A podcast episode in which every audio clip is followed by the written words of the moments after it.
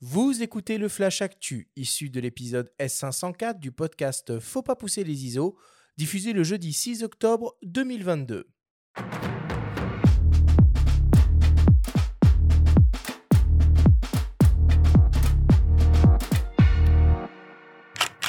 Cette semaine, dans le Flash Actu, DxO Photolab passe en version 6, Sony lance une nouvelle caméra vidéo APS-C, et enfin le festival de la Gacilly s'invite à la galerie Fisheye à Paris. Le Flash Actu vous est présenté par Fox.fr, le site des spécialistes de l'image. Le célèbre logiciel de post-production photo DxO Photolab passe en version 6 avec de nombreuses nouveautés et améliorations. On peut citer par exemple l'apparition de la technologie de débruitage numérique Deep Prime XD qui fonctionne sur le principe des réseaux neuronaux avec une restitution encore inégalée des détails et des couleurs sur des photos RAW prises avec des hautes sensibilités ISO. Le gain annoncé est de 2,5 IL. Autrement dit, une photo prise à 4000 ISO aura un rendu similaire à une photo prise à 500 ISO. On note aussi l'apparition d'un outil Retouch qui permet de réaliser des réparations et des duplications de zones sur les images, ainsi qu'une amélioration de la partie phototech du logiciel pour l'editing des photographies. DxO ne s'arrête pas là et propose aussi la version 4 de son logiciel de correction de géométrie et de perspective, Viewpoint. On retrouve une fonction Reshape pour des corrections locales et l'intégration de nombreux guides graphiques pour affiner les alignements. DxO Photolab 6 est proposé en version Elite au prix de 219 euros et la version Essential au prix de 139 euros. DxO Viewpoint 4 pour sa part est proposé au prix de 99 euros. A noter que les tarifs spéciaux sont proposés aux utilisateurs des précédentes versions des logiciels. Nous l'avons évoqué la semaine dernière, Sony vient d'annoncer une nouvelle caméra vidéo en monture E équipée d'un capteur au format APS-C, la FX30. Petite sœur de la FX3, la nouvelle FX30 appartient également à la gamme professionnelle de Sony Cinema Line. Au programme, un capteur APS-C X-More R BSI de 26 millions de pixels stabilisé sur 5 axes, offrant un enregistrement super 35 mm jusqu'au 4K 120p 422 10 bits en interne on retrouve un double circuit ISO à 800 et 2500 et une dynamique de capture de 14 IL avec une sensibilité maximale de 30 000 ISO. On note aussi la présence d'un autofocus hybride avec les technologies Real-Time IAF et Real-Time Tracking, du slow motion jusqu'aux 240 images par seconde en Full HD, les S-Log 2 et 3, le HGL pour les vidéos HDR et les S-Cinetone. Le boîtier de la FX30 reprend la philosophie de celui de la FX3, à savoir quelque chose de très compact avec un écran totalement orientable, sans viseur et pensé pour l'utilisation d'accessoires. La nouvelle Sony FX30 sera disponible à la fin du mois et proposée au prix de 2799 euros. Et enfin, pour terminer, si vous n'avez pas eu la chance de faire partie des 324 000 visiteurs du festival photo de la Gacilly cette année, la galerie parisienne Fisheye vous propose une petite et bienvenue séance de rattrapage.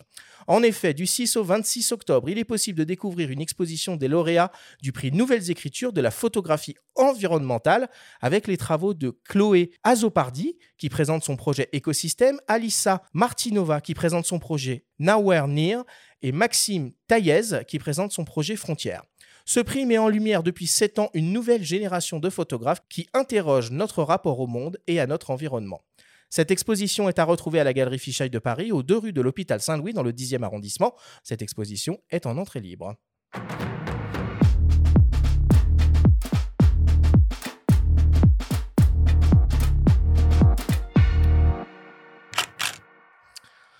Voilà pour euh, l'actu cette semaine. Ça bouge côté post-production avec, avec DxO. C'est un logiciel que tu as déjà utilisé, ça, euh, DxO Photolab? Avec quoi tu, fais ta post-prod, toi? Le moins possible.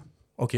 Donc, euh, quand j'utilise mes appareils Fuji, que ce soit le GFX ou la série X, je remets juste un petit coup de courbe. Voilà, tout simplement. Mais sinon, je touche à rien. Après, je m'en sers effectivement euh, beaucoup pour euh, ma série montagne parce que je fais ça donc à la chambre grand format 20-25 euh, et avec du papier, papier direct mmh que je développe donc du papier argentique que je développe donc classiquement, un hein, révélateur, un arrêt fixateur, lavage. Et après, je le scanne. Et comme je fais tout pour que ce papier soit le plus doux possible, le résultat soit le plus doux possible, je le, ensuite, je peux obtenir beaucoup de choses par par euh, soit Capture One, soit par euh, Lightroom. Et là, évidemment, je me sers un petit peu des manettes pour obtenir euh, le plus de choses possible, parce que le papier, c'est vraiment très difficile à gérer. Ouais, on va y revenir, euh, tout ça sur le métal que tu utilises et sur ton projet euh, dans les montagnes aussi. et quand es sur, tu, tu, parlais là de, de, tes GFX et de tes X, quand tu es sur le terrain, ça veut dire que tu shootes principalement en JPEG? Et que tu fais confiance aux JPEG Fuji parce qu'ils sont souvent réputés pour la qualité des, des JPEG. Oui, ouais, les JPEG, je, moi, je, je, me sers euh, que, que, des JPEG. Alors, ce qui s'est passé, c'est que très longtemps, je ne fais que ça parce que je ne voyais pas l'intérêt d'avoir des, des, des, RAF. C'est les RAW, c'est l'appellation euh, RAW pour. Oui, c'est le format RAW propriétaire chez Fuji, les RAF. Et du coup, euh, aujourd'hui, je shoot les deux et en fait, ces, ces, ces RAW, je les mets directement dans un coffre-fort parce qu'il m'est arrivé de faire des bêtises, euh, genre euh, de réduire la taille d'image pour l'envoyer et de faire pommes et, voilà, terminé. Hmm. Donc, ou même de perdre tout simplement quelques images, de ne savoir où elles sont. Enfin. Donc, du coup, voilà, c'est sûr que les, les, les RAW, je les mets dans un coffre-fort, c'est une sécurité. Mais sinon, je me sers que des JPEG. en tant qu'ambassadeur euh, Fuji, j'imagine que tu as accès un peu au boîtier d'une certaine façon en, en avant-première. Tu as pu tester là les récents XH2 et XH2S alors, j'ai la chance d'avoir été le premier ambassadeur, puisque c'est moi qui suis allé voir Fuji. Et euh, d'ailleurs, Franck Portelance, à l'époque, euh, qui, s'en occupait euh, du relationnel avec les pros, était un peu effrayé. Je me souviens très bien de ces mots. et il me dit, parce que j'en avais marre d'avoir des, des 24-36 lourds, encombrants, avec des optiques dans tous les sens. Et quand j'ai vu ce qui sortait, je lui ai dit, écoute, voilà, je bazarde tout, ça m'intéresse. Moi, ça fait déjà quelques années que je ne travaille plus qu'avec euh, un 35, un 50 et un 70 mm. Euh, je n'ai pas besoin d'autre chose.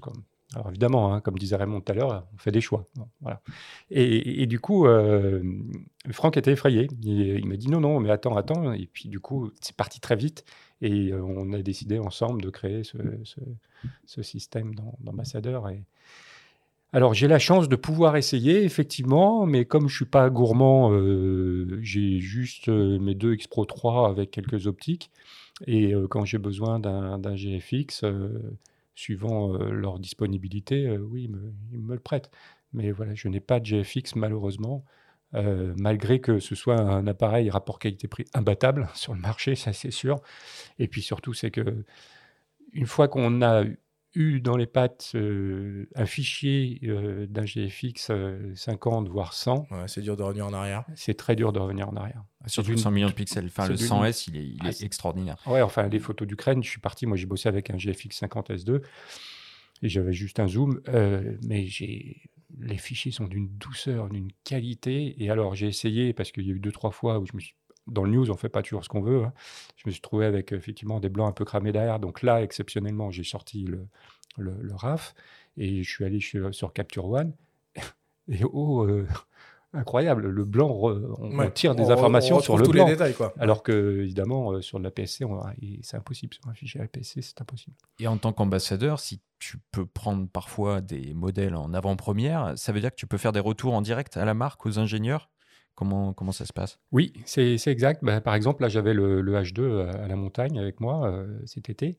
Et euh, pour vous dire au point où, quand même, Fuji euh, est une entreprise qui est très intéressante pour les pros, pour la photographie, pour les amateurs, c'est que il y a eu, après le X Pro 2, enfin pendant le X Pro 2, ils ont invité, je ne sais plus combien nous étions, à peu près une petite dizaine de photographes internationaux au Japon.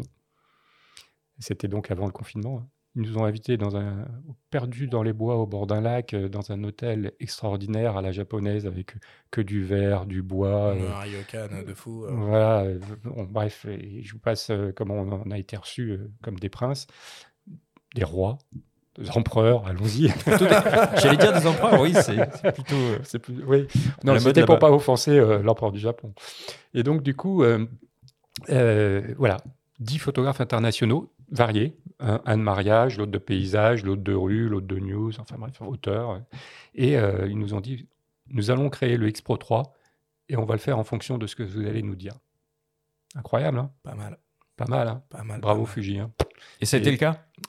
Euh, oui, oui, en grande, en grande partie. Ils ont, euh, ben, mais non, mais je peux comprendre. Ils sont obligés de aussi. T'es réputé pour être quelqu'un d'exigeant. Et Oui, mais le, le, le- moi, j'ai pas les mêmes besoins que en général le marché amateur. bien sûr. Le marché amateur, il aime bien avoir beaucoup de choses, pouvoir. euh, il achète quelque chose, donc. euh, euh, alors que, franchement, moi, s'il y avait que le minimum sur le boîtier, on enlève tous les boutons, on garde euh, vraiment comme à l'époque de, de l'argentique, et on fout tout dedans. Euh, voilà. Mais Il y a un Euh, petit côté argentique sur ça. l'X-Pro 3, c'est Oui, marrant. oui. On, voit, on voit dans le petit carré euh, la sensibilité des films, un peu comme on voyait la pellicule sur les argentiques. C'est marrant. Ouais, C'était ouais. un truc demandé par les photographes ça, à l'époque. Oui, il est, il est- il est très réussi. euh, Esthétiquement, euh, il est très agréable.